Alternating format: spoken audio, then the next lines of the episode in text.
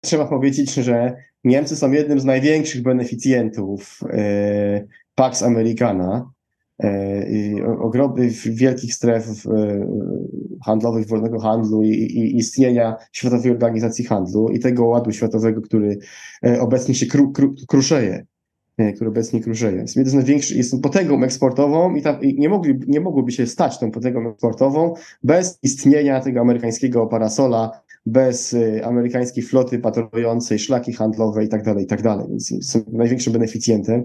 I przejście na, y, na ten wielopolicentryczny y, policentryczny świat, który jest znacznie mniej stabilny, z zasady po prostu, tak, strukturalnie jest znacznie mniej stabilny, raczej korzyści dla Niemiec, dla niemieckiej gospodarki nie przyniesie. Tak?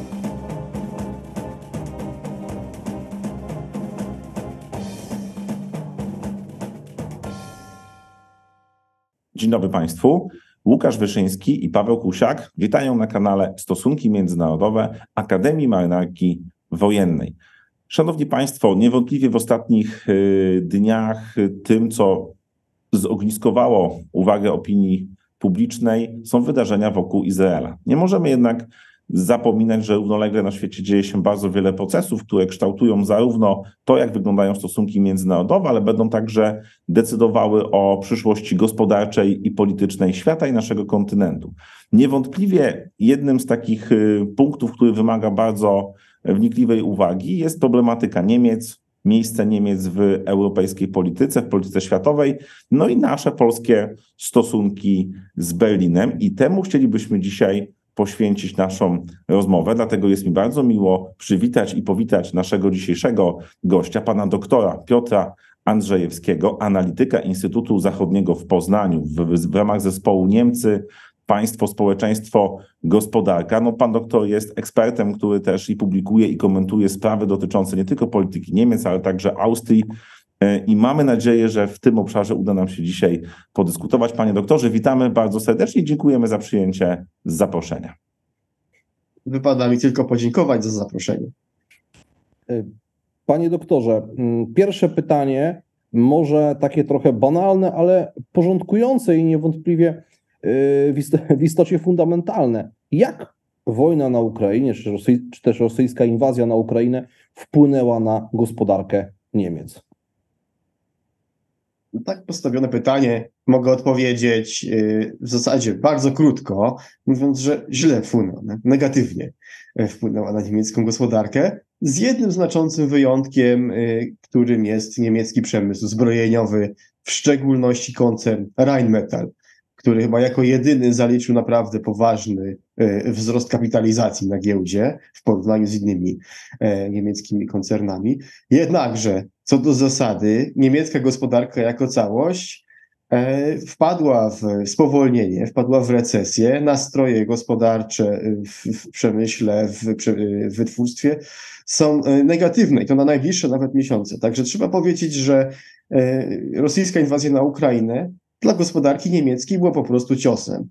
I nie będzie to chyba dużym zaskoczeniem dla Państwa i dla słuchaczy e, Państwa programu, e, że ten cios wynikał przede wszystkim z sytuacji na rynkach energii i cen energii elektrycznej na niemieckim rynku. E, ich radykalny, skokowy wzrost oraz idąca za nim w ogóle, patrząc makroekonomicznie, inflacja E, spowodowała, e, że nie tylko to, że przeciętne niemieckie gospodarstwo domowe ma mniejszą siłę nabywczą, zaczyna oszczędzać, zaczyna szukać innych produktów niż niemieckie, e, ale to też powoduje, że niemieckie koncerny, przemysł zaczyna tracić jeszcze bardziej swoją konkurencyjność i ma coraz większe problemy. Dlatego też indeks EMI, tak zwany Purchasing Manager Index, to jest takie comiesięczne, e, comiesięczne badanie nastrojów wśród najważniejszych, e, najważniejszych menadżerów z 500 czy e, największych firm jest cały czas poniżej tego tak zwanego punktu wzrostu, czyli 50 punktów. Jeżeli i, i on chyba na 43 bodajże teraz w zeszłym, w zeszłym odczycie, ostatnim odczycie wylądował. Także perspektywy nie wyglądają dobrze. Ten spadek wydaje się e, trwały, wydaje się trwały. No to, to, to znaczy, że E, że, że problemy niemieckiej gospodarki to nie jest tylko kwestia jednego roku czy dwóch lat, które, e, które mogą e, być rozwiązane dość szybko, tylko to będzie się jeszcze ciągnąć, tak? I spowolnienie gospodarcze, gospodar spowolnienie gospodarcze będzie rozłożone na dłuższy okres. Jednakże tutaj pozwolę sobie na troszeczkę szerszą perspektywę, bo to nie jest tak, że te problemy niemieckiej gospodarki, one wzięły się tylko i wyłącznie przez rosyjską inwazję na Ukrainę. To nie jest tak. E, wcześniej mieliśmy całkowite rozchwianie gospodarcze spowodowane pandemią, mieliśmy zaburzone łańcuchy dostaw. E, do dzisiaj produkcja samochodów nie wróciła do tych poziomów, e, które były przed pandemią. To wynikało przede wszystkim z wąskich gardeł na rynku półprzewodników, chipów. Samochody po prostu nie mogły być zbudowane, albo były sprzedawane w wersjach bardzo podstawowych i miały być doposażane do 8 miesięcy po sprzedaży na przykład. Było też takie rozwiązanie tego, tego problemu. Ale ja chcę się cofnąć jeszcze dalej. Teraz to się wydaje, y, patrząc, y, patrząc y, przynajmniej w kwestiach gospodarczych, to już jest wręcz prehistoria, czyli rok 2019. Już wtedy, a wtedy także zajmowałem się analizą i obserwowałem niemiecką gospodarkę i niemiecką politykę gospodarczą, już wtedy były oznaki stagnacji. E, były oznaki stagnacji niemieckiej gospodarki i były pewne takie czynniki makro, e, które na to wpływały. To było, tak, nie chcę powiedzieć o załamaniu, ale wtedy to dotyczyło e, ograniczenia motoru wzrostu niemieckiej gospodarki, która w moim przekonaniu przynajmniej opierała się na trzech filarach. Te trzy filary to była relatywnie tania siła i dobrze wykształcona siła robocza z krajów Europy Środkowej i Wschodniej, w tym Polski. E, to było właśnie tania, tania energia z Rosji, czy tanie surowce energetyczne z Rosji oraz rosnący rynek chiński i bardzo chłonny rynek chiński. Te trzy filary już wtedy zaczynały trochę kruszeć, a poprzez pandemię i poprzez wojnę na Ukrainie po prostu się zawaliły wszystkie trzy naraz, tak? tworząc taki perfect storm e, e, dla niemieckiej gospodarki. Przy czym trzeba powiedzieć, że i tak, pomimo jakby y, skruszenia tych podstaw, i tak radzi sobie relatywnie nieźle. Relatywnie nieźle. Tutaj jest, pojawił się taki dość alarmistyczny artykuł w The Economist e, dotyczący tego, czy, czy, czy niemiecka gospodarka będzie chory człowiek Europy, tak? The sick of Europe. E, czy, czy ta gospodarka e, e, będzie miała tak ogromne problemy, że może mówić, że Niemcy będą chorym człowiekiem Europy. To jest ciekawe, bo taki podobny artykuł w The Economist ukazał się już 20 lat temu. I, I wtedy także perspektywy niemieckiej gospodarki były słabe, no okazało się, że nastąpił okres, wieloletni okres wzrostów dla nich. I to nie jest tak, że, że nie, jak, jak czasami można usłyszeć, że niemiecka gospodarka jest przepaścią. Nie, nie stoi. Co więcej, niemieckie państwo jest, sta- jest jednym z tych, które jest w stanie zmobilizować ogromne środki publiczne, żeby tę sytuację załagodzić. To było, tutaj przytoczę jedną statystykę, tylko w trakcie pandemii w całej Unii Europejskiej Niemcy, które odpowiadają za 27% PKB, odpowiadały za ponad połowę wszystkich dotacji, wszystkich subsydiów w, gospodarczych dla firm w Unii. Także to pokazuje, jakim ogromnym potencjałem E, to państwo dysponuje. To jeszcze uległo wzmocnieniu w zeszłym roku. Komisja Europejska w styczniu tego roku e, ogłosiła taką statystykę, że to do 54%. Razem z Francją to już jest ponad 80%, także te dwa państwa odpowiadają za zdecydowaną większość subsydiów gospodarczych, e, co wywołuje dużą nierównowagę na kontynencie europejskim, jaki jest pewien problem strukturalny już teraz do, rozwiązania.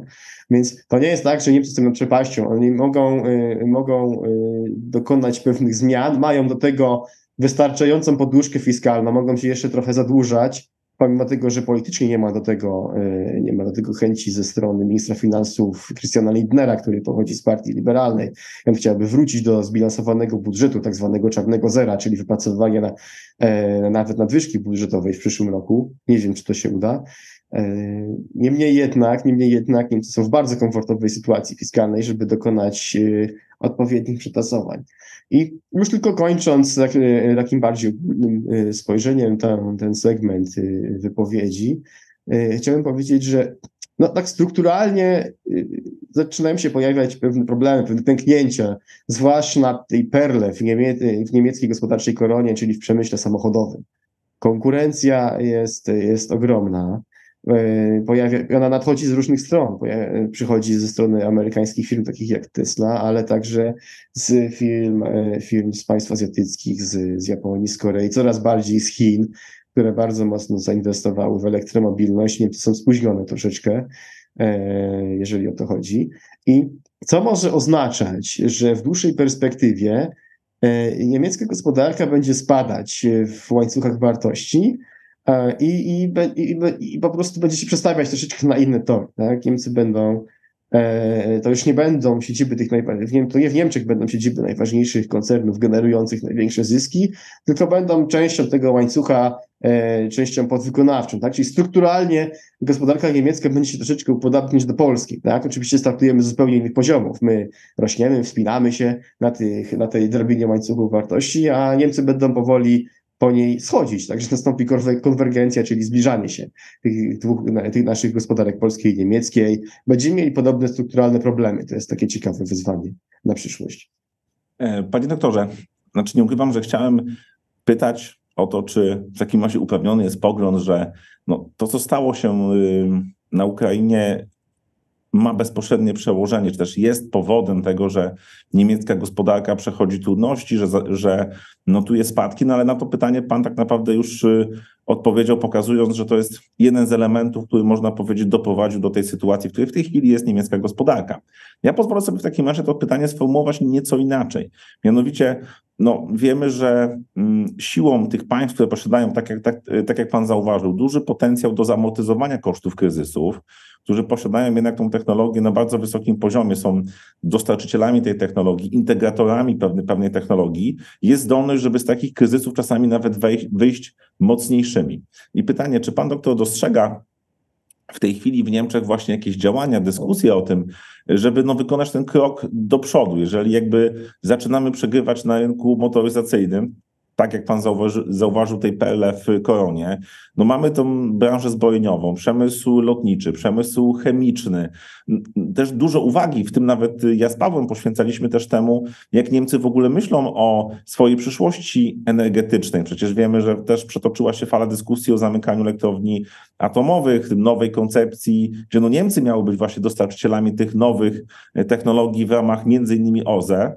E, no i pytanie, czy pan doktor dostrzega, że Niemcy mają w tej chwili tą dyskusję i potencjał na to, żeby no, z tego kryzysu ekonomicznego, gospodarczego, w którym są, w pewnym sensie uwarunkowanego strukturalnie, no wyjść mocniejsi, de facto zachować swoją pozycję, chyba nawet nie tylko w Europie, ale także i na świecie. Oczywiście, że dostrzegam takie ruchy. One są podejmowane od lat już, od lat, jeszcze przez poprzedni rząd.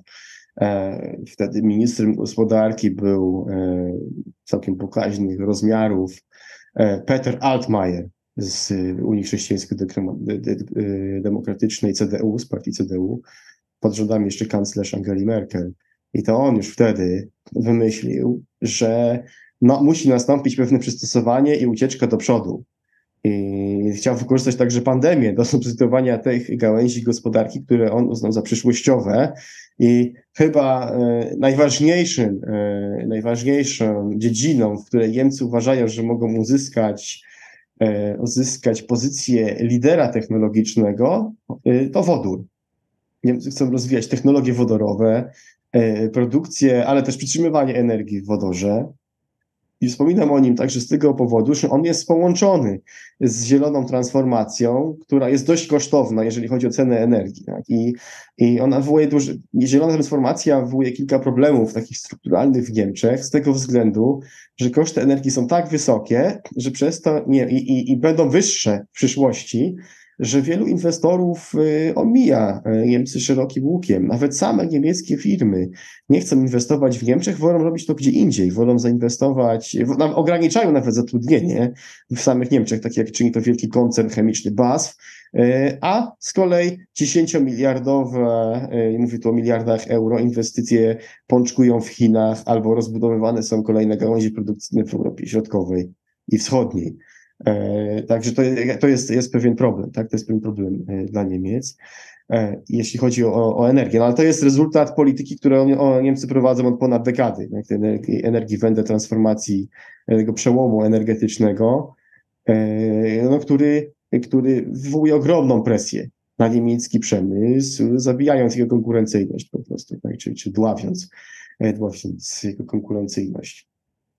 Ale wracając do pierwszej części do pierwszej części pana pytania i do tego wodoru, tak, że Niemcy chcą, e, chcą tutaj e, zostać światowym liderem, podpisują dziesiątki umów, bo sami nie są w stanie wprodukować tych ilości wodoru, który byłby potrzebny dla niemieckiej gospodarki. Podpisują umowy z krajem globalnego południa, z RPA, z Chile, z Arabią Saudyjską na, na produkcję i transport tego tak zwanego zielonego wodoru, to jest bardzo ważne, że wodór był zielony, to znaczy wyprodukowany E, bez spalania, e, bez spalania węglowodorów, tak? to jest, czyli przy użyciu odnawialnych źródeł energii po prostu. I do tego, do tego ma, ma do, do, tego, to ma być pierwszy etap do rebrandingu niemieckiego. Dotychczas produkt made in Germany, no to oznacza pewną taką techniczną solidność, inżynieryjną e, doskonałość. Do tego Altmaier wymyślił ten rebranding, żeby E, żeby te produkty, które będą powstawać w przyszłości w Niemczech, miały markę Clean Product Made in Germany, tak? żeby to był produkt e, nieobciążający klimatu dodatkowo. Więc to są takie chyba dwa najważniejsze, dwie najważniejsze próby ucieczki do przodu.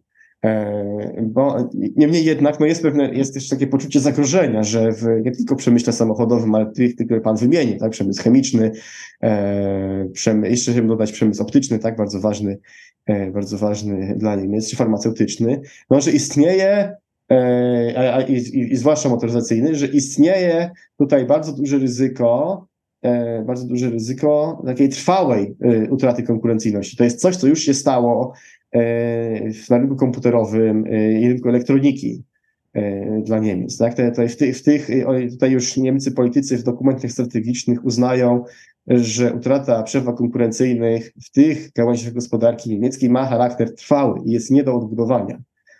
Przynajmniej nie w najbliższej, nie w perspektywie najbliższej dekady.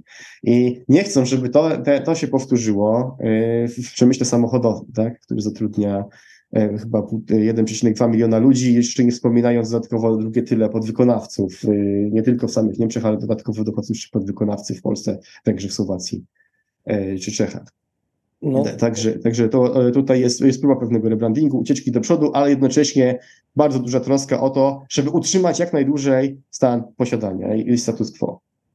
No właśnie, ale w kontekście tego wszystkiego, o czym pan doktor powiedział, to czy my możemy sobie wyobrazić, E, w ramach takiego eksperymentu intelektualnego, że Niemcy tą ucieczkę do przodu zrealizują na przykład poprzez budowę no, jakiegoś nowego typu specjalnych relacji z Chinami, albo w ogóle na próbę otwarcia się na ten kierunek. Pamiętamy przecież zaraz, jak wybuchła wojna na Ukrainie, to Scholz e, bardzo szybko pojechał do, e, do Chin. Później tych spotkań i, i sygnałów ze strony chińskiej, przynajmniej tak to się prezentowało w naszym dyskursie politycznym e, takich, takich komunikatów do Europy e, i do Niemiec, do Francji, do Niemiec było, było wiele. E, no i tak prowokacyjnie zapytam, to może, może z punktu widzenia tych wielkiej gospodarki niemieckiej, wielobiegunowy świat, o którym mówią Chiny, przede wszystkim Rosjanie, jest atrakcyjny. Jakby pan się do tego odniósł?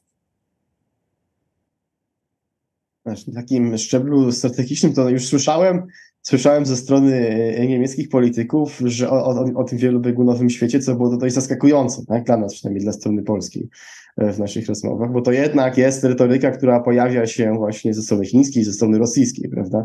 E, takie myślenie. No niemniej jednak trzeba powiedzieć, że Niemcy są jednym z największych beneficjentów e, Pax Americana, ogromnych wielkich stref e, handlowych, wolnego handlu i, i, istnienia Światowej Organizacji Handlu i tego ładu światowego, który e, obecnie się kru, kru, kruszeje, który obecnie kruszeje. Jest jeden z największych, jest potęgą eksportową i, tam, i nie, mogli, nie mogłoby się stać tą potęgą eksportową bez istnienia tego amerykańskiego parasola, bez amerykańskiej floty patrolującej szlaki handlowe i tak dalej, i tak. Więc są największym beneficjentem. I przejście na E, na ten wielopolicentryczny e, policentryczny e, świat, który jest znacznie mniej stabilny, z zasady po prostu, tak, strukturalnie jest znacznie mniej stabilny, raczej korzyści dla Niemiec, dla niemieckiej gospodarki nie przyniesie, tak, nie przyniesie. Więc to mam wrażenie, że niemieccy politycy używają tego zwrotu E, e, tego zwrotu o, o, o tej wielocentryczności, nie do końca go rozumie, rozumiejąc, nie rozumiejąc jego geostrategicznych implikacji. jest e, też pewne takie, dostrzegam pewne kulenie e, takiej myśli strategicznej w Niemczech po prostu. Tak, nie ma jej, ona jest nieistniejąca.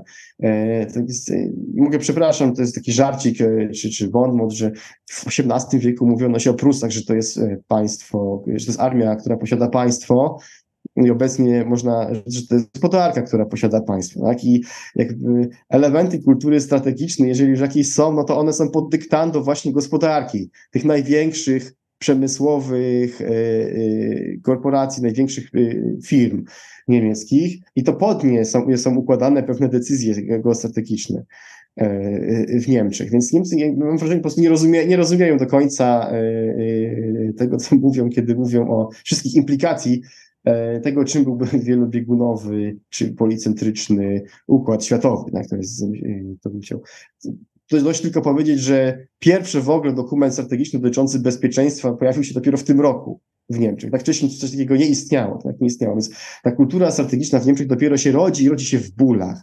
E, rodzi się w bólach. Natomiast pyta, wracając do kwestii chińskiej, no to obecny rząd koalicji, e, tak zwany Ampel Koalicjon, koalicji świateł drogowych, składających się z socjaldemokratów, zielonych oraz e, liberałów, nie chce dalszej, dalszej ekspansji niemieckich firm w Chinach.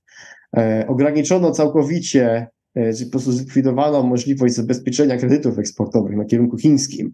Za to coraz bardziej promowane są kierunki alternatywne w tym regionie, tak? W państwach ASEAN, e, Wietnamie na przykład i tak dalej, zachęca się niemieckie firmy do inwestycji. Tylko, że problem jest taki, że tu mamy ogromny rozjazd ze światem politycznym, a światem gospodarczym. Bo niemieckie firmy, tak już wspomniałem y, y, troszeczkę wcześniej o BASF na przykład, na, inwestują i rozwijają swoje inwestycje w Chinach na potęgę. Wbrew tym zaklęciom powtarzanym przez niemieckich polityków, którym marzy się tak zwany derisking, derisking czyli zmniejszenie ryzyka w handlu z Chinami, tak? Nawet w, w niemieckiej strategii bezpieczeństwa, no Niemcy są, zresztą Chiny są wymieniane e, jako jednak ten systemowy rywal, tak? Podobnie jak czyni to Komisja Europejska, nazywa Chiny systemowym partnerem, ale systemowym rywalem jednak. Tylko, że, tylko, że niemiecki biznes na razie nic sobie z tej rywalizacji nie robi. No i być może, no, z naszej polskiej perspektywy to jest bardzo ryzykowne zagranie, tak? ponieważ mogą zostać ograni po prostu przez, e, przez e, firmy chińskie, które będą robić to samo co niemieckie, tylko że po prostu znacznie taniej. Tak? I, i co widać już, na, na, już widać na rynku samochodowym, co zaczyna się już dziać.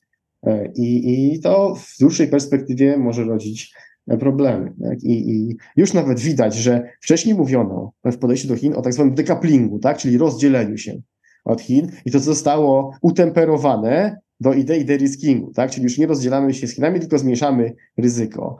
A i pomimo tego kierunku politycznego, troszeczkę ten ton jest nadawany z Waszyngtonu, tutaj nie ma też y, y, żadnych wątpliwości co do tego, to pomimo tego niemiecki biznes nic sobie z tego nie robi. Nic sobie z tego nie robi. Tworzy to ryzyko y, zwiększając, tak? Więc nie ma, mówimy tylko o de-riskingu, ale de facto się to ryzyko powiększa. Znaczy to w tym y, kontekście, znowu kolejne pytanie, które chciałem panu zadać, y, no wydaje się trudne do jednoznacznej odpowiedzi, ponieważ y, chciałem się pan doktora zapytać, to jak w takim razie z perspektywy Niemiec na dzisiaj wygląda optymalne zakończenie wojny na Ukrainie? Ale mając na uwadze to, co pan powiedział wcześniej, że no tutaj mamy zarówno różne opcje polityczne, które mają różną wizję też i trochę rolę niemieckiej gospodarki.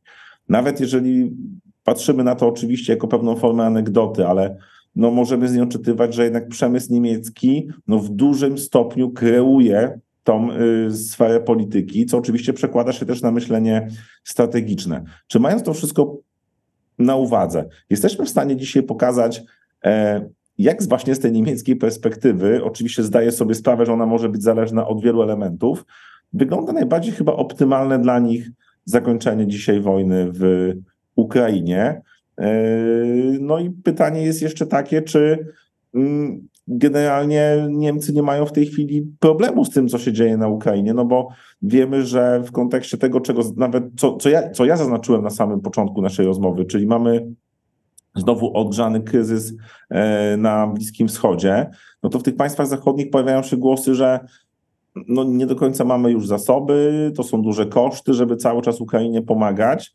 No i Niemcy tutaj jakby często wymieniane są przede wszystkim w Polsce, tak, ale mimo wszystko jako państwo, które jest nacenzurowanym i w tym kontekście pojawiają się także takie hipotezy. Wiem, że to są skróty myślowe, no, że może w interesie Berlina byłby powód do business as usual, tak, y, z Federacją Rosyjską, więc jakby no, o te spekulacje i o Pana perspektywę chciałbym w tej chwili właśnie zapytać.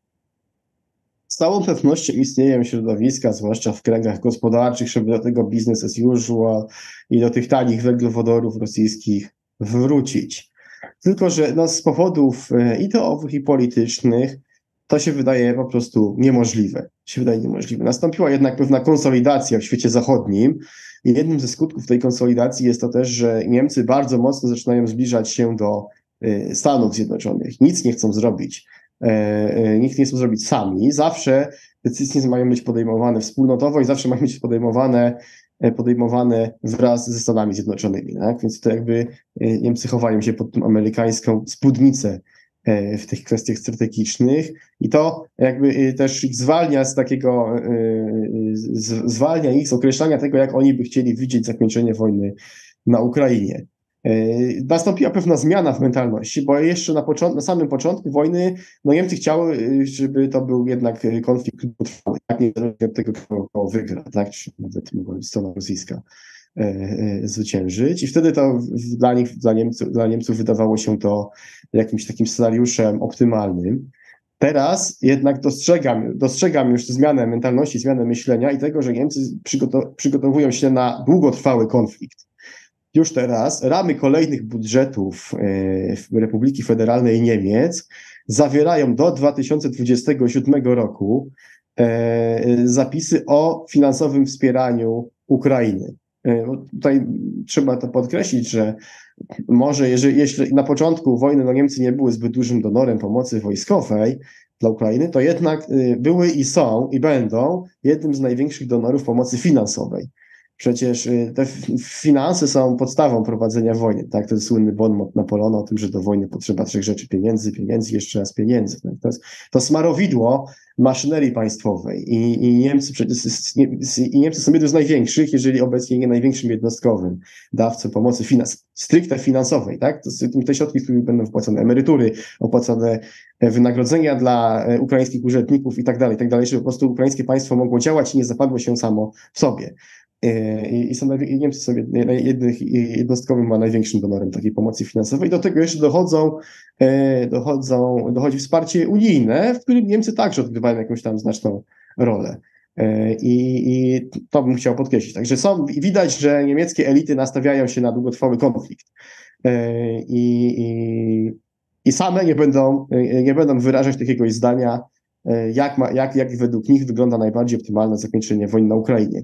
Widać też, że nastąpiła pewna zmiana co do, e, co do tego, jak ma wyglądać e, e, kontynent europejski po zakończeniu konfliktu. Już niezależnie od tego, jaki, jaki geograficznie zasięg będzie miało niepodległe państwo ukraińskie, to w takim kształcie ma ono zostać przyjęte do Unii Europejskiej. I to już jest coś, co jest w Niemczech akceptowane. Tak? Wręcz zaczęto uważać ten scenariusz przyjęcia Ukrainy jako zgodny z niemieckim interesem.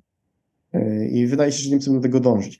Pytanie, jakie trzeba sobie zadać, to czy, e, czy Ukraina zostanie do Unii przyjęta bez, e, bez e, stabilnej sytuacji bezpieczeństwa. Tak? A taką stabilność wydaje się, że może dać tylko i wyłącznie akcesja do NATO, która jest znacznie bardziej trudniejsza. Nawet, nawet sam, sam prezydent Rosji, Władimir Putin, wspominał w, w wykładach wałdajskich, że jest w stanie zaakceptować wejście Ukrainy do Unii Europejskiej, ale nie jest w stanie zaakceptować e, akcesji do Paktu Północnoatlantyckiego. Także tutaj, e, tutaj no jest cały czas wiele, wiele znaków zapytania, wiele niepewności. E, w każdym razie Niemcy na pewno ostrzą sobie, to nie jest tak, że Niemcy e, to wszystko robią z dobroci serca, tylko po prostu ostrzą sobie też zęby na te ogromne, ogromne fundusze, które będą e, przeznaczone na odbudowę zniszczonej Ukrainy. Tak? I chcą tutaj Niemcy i niemieckie firmy wieść prym e, w tym względzie, bo też trzeba przyznać, że, no, że jednak jest to jedna z największych gospodarek na świecie i, i, i jest to państwo, czy gospodarka, które takim potencjałem do odbudowy Ukrainy po prostu dysponuje. Dysponuje, bo nawet przy szczerych, dobrych chęciach Polska oczywiście w, tym, w tej odbudowie weźmie udział, ale nie ma takiego potencjału, żeby sprostać wszystkim wyzwaniom na odbudowę, na odbudowę państwa ukraińskiego, całej tej zniszczonej infrastruktury, na przykład energetycznej. Tak? Tutaj, tutaj Niemcy mogą odegrać znacznie ważniejszą rolę w no, tym względzie. Wspomniał Pan doktor właśnie o Unii Europejskiej i możliwym dołączeniu, czy też potencjale, perspektywie dołączenia do niej Ukrainy do Unii, ale i tutaj by warto było zapytać o rolę Niemiec w Unii Europejskiej, bo jak tak wrócimy do tego świata sprzed wojny na Ukrainie, no to pamiętamy te dyskusje na temat przywództwa w Unii Europejskiej po wyjściu, po Brexicie. Czy to będzie duet E, francusko-niemiecki, czy Niemcy powinny być liderem, a jeszcze wcześniej, kiedy sięgniemy pamięcią, pamiętamy jak jeden z, no, polski minister spraw zagranicznych wręcz nawoływał tak, w Berlinie do tego, żeby Niemcy zajęły miejsce, yy, zajęły miejsce lidera. Oczywiście tu musimy pamiętać o kontekście, nie chciałbym teraz tego komentować, tylko wracam, yy, używam tego jako pewnego symbolu. Yy, wojna na Ukrainie w pierwszej fazie, mam takie wrażenie, no, podkopała ten niemiecki autorytet, ale tak jak pan zauważył na końcu, no to jest olbrzymia gospodarka. Niedawno nagrywaliśmy rozmowę na temat e, Trójmorza, no i tam należy podkreślić, że niemiecka gospodarka jest większa niż suma gospodarek e, całego e, Trójmorza i to nawet w tej roz, takiej liczon, liczonego w najbardziej takiej rozszerzonej wersji, więc pamiętajmy o, znajmy proporcje.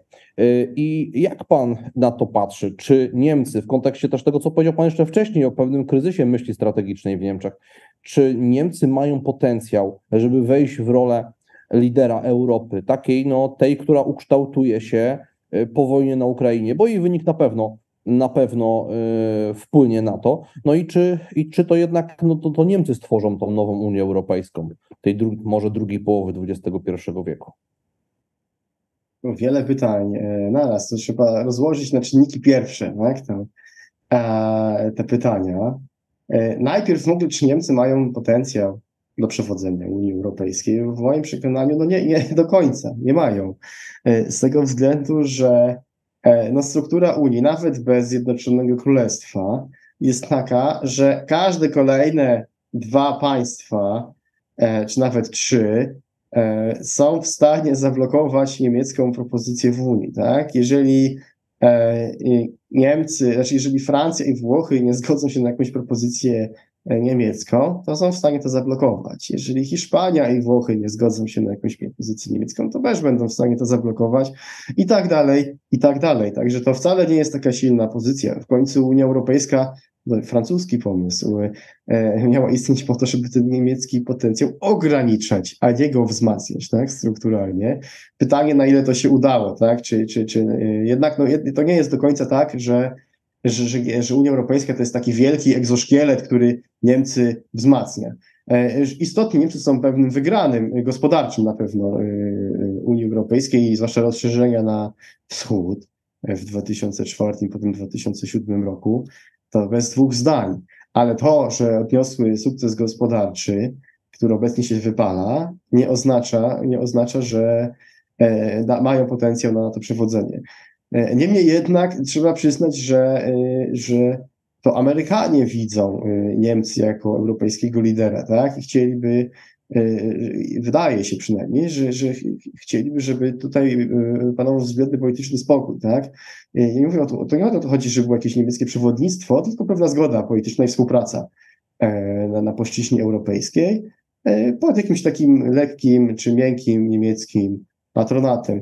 Tylko, że tak jak już wspominałem, to nie chodzi, tak jak pan powiedział, że niemiecka kultura strategiczna jest w kryzysie. Ona nie, nie jest w kryzysie, bo żeby być w kryzysie, to musiałaby najpierw jakaś istnieć. Ona po prostu nie istnieje, ona dopiero się zaczyna rodzić, e, wykuwać.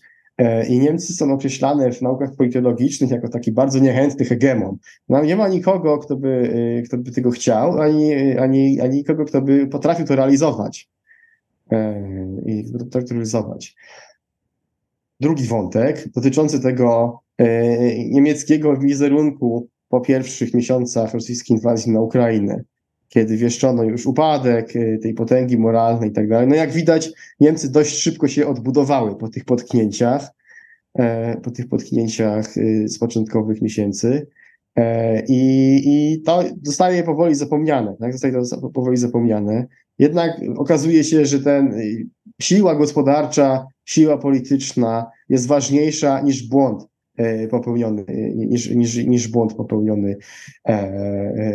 Błąd kosztował tylko kilka miesięcy wizerunku, prawda? A jednak udało się go naprawić, czy przynajmniej naprostować niektóre ścieżki, w tym względzie nie ma żadnego kluczenia ze strony Niemiec, jeżeli chodzi o kwestię rosyjskiej inwazji na Ukrainę. E, także no te wszystkie e, dość takie publicystyczne tezy, które krążyły e, w polskiej przestrzeni publicznej rok temu, okazały się nietrafne. Okazały się nietrafne. Natomiast ja bym tutaj chciał wrócić do takiego szerszego spojrzenia z początku naszej rozmowy dotyczącej tego, że ten niemiecki potencjał w ogólnej perspektywie będzie jednak mala. On będzie się kurczył, tak? I to będzie dla Niemiec stanowić E, stanowić coraz większy problem, będzie coraz większym wyzwaniem. No to oznacza, że nawet jeżeli mają jakieś, e, jakieś roszczenia do tego, by odgrywać większą rolę na arenie międzynarodowej, czego największą egzekwifikacją jest chyba to, że pojawiają się pomysły, by Niemcy dołączyły do Rady Bezpieczeństwa ONZ jako stały członek. Tak, to jest, e, to jest chyba taki najważniejszy punkt, praktycznie chyba obecnie niemożliwy do zrealizowania. E, tak nawiasem mówiąc, patrząc na siłę niemieckiej e, armii, tak, która jest słaba, jest bardzo słaba. E, to wojna na Ukrainie od, obnażyła wręcz rażącą słabość niemieckiej armii i, i zapasów zapasów Bundeswehry. No, były takie momenty, okazywało się, że na przykład niektóre jednostki miały amunicji tylko na to, żeby oddać jedną salwę. Dosłownie jedną salwę. Albo walczyć przez godzinę. Na przykład, więc y, armia niemiecka ma ogromne problemy do tego, żeby wywiązywać się ze swoich zobowiązań sojuszniczych.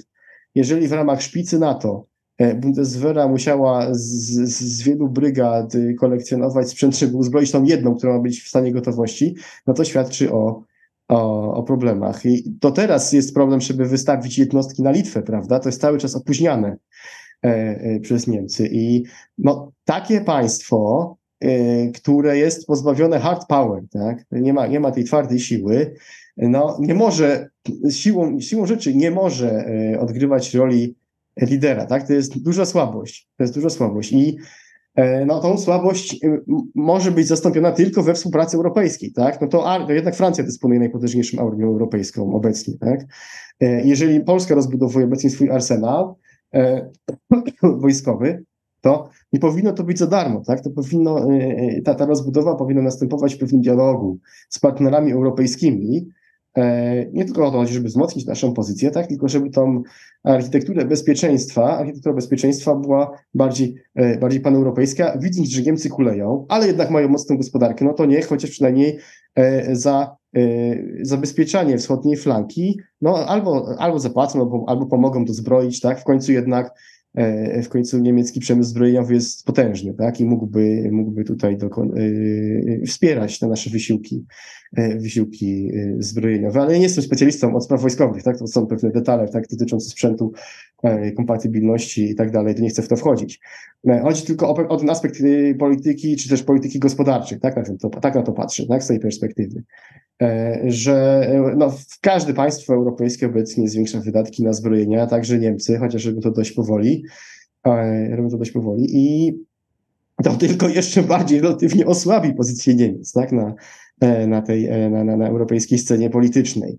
Tak więc ten, Niemcy mają jakiś tam potencjał oczywiście do, do przewodzenia europejskiego, jest najbardziej ludne państwo, jest to ogromna gospodarka. Już wspomniałem, że na przykład subsydia, no to yy, subsydiowanie gospodarki jest ogromne.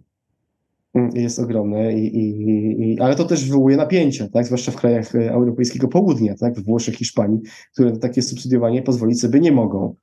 E, I, I są już próby czy podchody, żeby takie programy wspierania gospodarki były paneuropejskie, a nie narodowe, i żeby nie dopuścić do wyścigu e, dotacyjnego pomiędzy państwami członkowskimi. E, Unii Europejskiej, tak? I, i jednak zrobić, i przerzucić to na szczebel europejski, który osłabiłby Niemcy, tak? Więc jak widać, te tendencje są, to jest bardzo skomplikowana sprawa, ta struktura jest, jest, jest, jest e, dość złożona. I, i trudno, je, trudno tak mi jednoznacznie odpowiedzieć, tak? Czy, czy Niemcom uda się przewodzić w Europie. No w moim przekonaniu będzie im coraz trudniej. Tak z każdym upływającym rokiem będzie im coraz trudniej to robić. I być może E, dlatego Niemcy są tak chętni do wejścia e, obecnie Ukrainy do Unii Europejskiej, ponieważ no, każde rozszerzenie na wschód de facto wzmacnia Niemcy.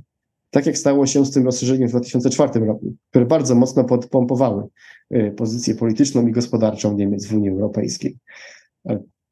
Mam nadzieję, że to jest, nie jest to może prosta odpowiedź, ale jest to jakaś odpowiedź na zadane pytanie. E, panie doktorze, w takim razie już w Pana odpowiedzi kilka razy padała Polska, więc pozwolę sobie na koniec naszej rozmowy postawić pytanie z gatunku słoń, a sprawa Polska, no bo e, to nie jest trochę tak, że mm, to, co dzieje się z Niemcami, nie, nie ma oddziaływania na nas. Znaczy, no, pan już e, o tym mówił, nawet już w kontekście potencjalnych rozstrzygnięć dotyczących przyszłości niemieckiej gospodarki. Na dzisiaj chyba większość analityków, badaczy, ekonomistów nie ma co do tego wątpliwości. Mamy cały proces integracji Polski z Unią Europejską, nasze powiązania gospodarcze, tak, znaczy ten, nazwijmy to procent wymiany handlowej, którą my w tej chwili prowadzimy z Niemcami, więc można powiedzieć, że jesteśmy e, w jakimś sensie uzależnieni też od tego, co się dzieje w Niemczech i często się pojawiają takie głosy, że trochę na zasadzie efektu domina jakiś poważniejszy kryzys w Niemczech może się odbyć, odbić również rykoszetem u nas. No ale zaszły pewne zmiany. No, widzimy te zmiany, jeżeli chodzi o kierunki pozyskiwania e, energii. E, wspomniał Pan o tym, że no Polska tak, i to jest e, szeroko komentowane w Europie, w bardzo wydatny sposób zwiększyła swoje wydatki na obronność. No i właśnie, no i nie korzysta z rozwiązań przemysłu niemieckiego, tylko tutaj jakby też trochę tak strategicznie przeorientowała się na szeroko rozumiany przemysł amerykański, bo oczywiście no, najwięcej zakupów chyba w tej chwili realizujemy z Korei, mamy też y, Wielką Brytanię, no ale jednak generalnie są to rozwiązania techniczne, które powstają też e, wokół przemysłu amerykańskiego. I czy zdanie pana, y, pana doktora, jak, może, znaczy jak z perspektywy Niemiec wygląda przyszłość relacji polsko-niemieckich w tym wymiarze właśnie takim gospodarczym i politycznym? To znaczy, czy tutaj y, będzie szansa na to, żeby tą współpracę zacieśniać, czy raczej będziemy musieli usiąść do stołu i określić, gdzie współpracujemy, a gdzie nasze interesy mogą być, czy też nasza, nasza perspektywa tych interesów będzie różna? Znaczy, przede wszystkim y, trzeba oddzielić y, sfery gospodarczą od sfery politycznej. Niezależnie od tego, kto rządzi w Polsce i kto rządzi w Niemczech, no to ten rozwój czy zacieśnianie współpracy gospodarczej jedzie niejako na autopilocie. Tak? nie jest w ogóle element polityczny potrzebny. Tak? On mógłby wspierać to, ewentualnie troszeczkę e, e, dopompować tą współpracę gospodarczą, ale to nie jest już w zupełności potrzebne. 28% polskiego eksportu idzie do Niemiec. 20 e, z kolei 22% naszego importu pochodzi z Niemiec. Tak? Tutaj y, to bardzo ważne statystyki.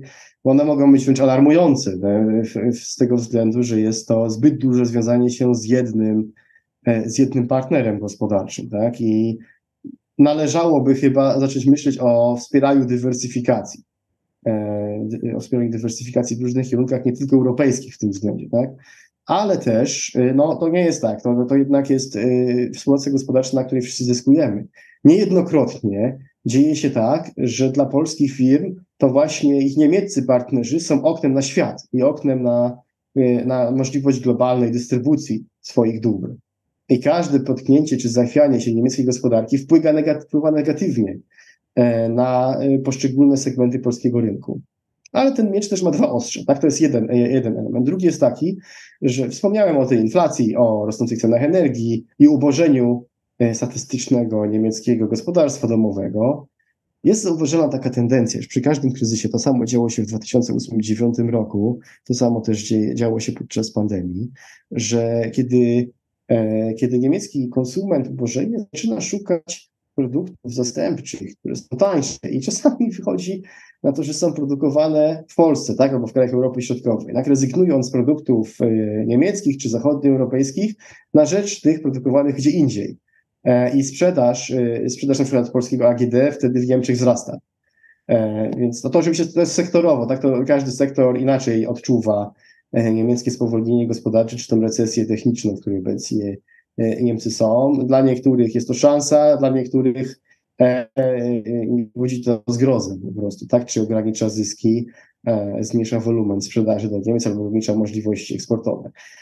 I no to jakby to jest jedna rzecz. Tak? To tutaj jedyne, czego się spodziewam, to dalszy rozwój, e, dalszy rozwój e, tej wymiany handlowej pomiędzy Niemcami i Polską, z tego względu, że Polska cały czas ma jeszcze bardzo duży potencjał rozwojowy i rozwija się też szybciej, po prostu rozwija się też szybciej niż Niemcy. I te powiązania nie tylko z gospodarką niemiecką, ale ogólnie z gospodarkami europejskimi będą rosnąć. Będą rosnąć, więc tutaj te więzy będą się jeszcze bardziej zacieśniać, tak? będą się trzeba zacieśniać. A jeżeli chodzi o sferę polityczną, to widać nawet, że jeżeli te stosunki są relatywnie złe czy zamrożone, tak jak dzieje się to obecnie, no nie ma to praktycznie żadnego wpływu na współpracę gospodarczą. E, tak? I, i, I kwestie polityczne mogą być pominięte w tych e, takich rozrachunkach. E, a co do, co do przemysłu zbrojeniowego, o którym Pan wspomniał, no to jest ewidentnie racjonalna decyzja strony polskiej w moim przekonaniu. Jest ewidentnie też kara za niemieckie zachowanie podczas, podczas pierwszych miesięcy rosyjskiej inwazji na Ukrainę, w którym Niemcy pokazały, że nie są tym partnerem, na którym można polegać, tak? Jakieś problemy z, z wysyłaniem broni ofensywnej, z przekazywaniem amunicji e, i żadne, pań, żadne państwo e, wschodniej flanki NATO nie będzie chciało się wiązać z takim partnerem, jeżeli chodzi o długofalowe interesy bezpieczeństwa. Więc jakby decyzja, decyzja polska, żeby współpracować z Koreą i budować razem z tą Koreą potencjał w Polsce, bo do tego to ma chyba prowadzić, tak, do produkcji tutaj na miejscu, E, czy polonizacji e, koreańskiego uzbrojenia wydaje się całkowicie racjonalne, tak? I jednocześnie e, dające jakieś dywidendy dla polskich podwykonawców i polskiej gospodarki. No i tutaj też, tutaj też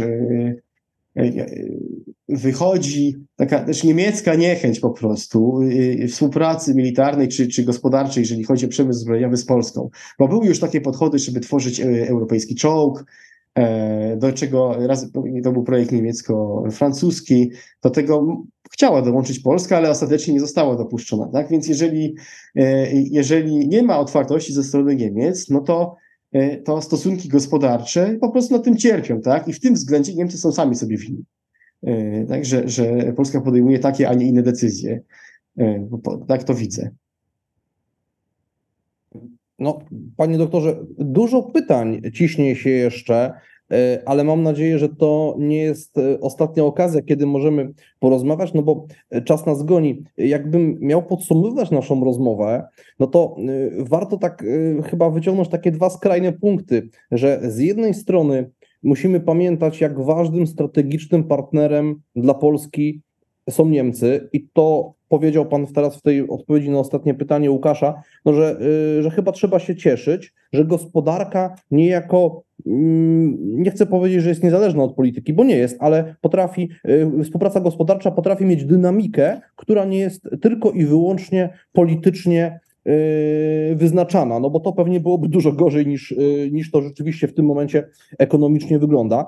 A z drugiej strony, yy, że Niemcy zdaje się, że nie są państwem, którego długofalowa strategiczna polityka będzie dla Polski zagrożeniem. Może przesadziłem, bo to pewnie byłby temat na osobną dyskusję, ale fakt zakorzenienia w tym zachodnim porządku jak pan zauważył, Pax, określi, uprościmy go jako Pax Americana. To, że Niemcy są beneficjentem tego porządku, to, że są państwem NATO, to, że zorientowały się, y, zaczynają się orientować na długofalowe wsparcie dla Ukrainy, co jest również polską racją stanu, nastraja optymistycznie.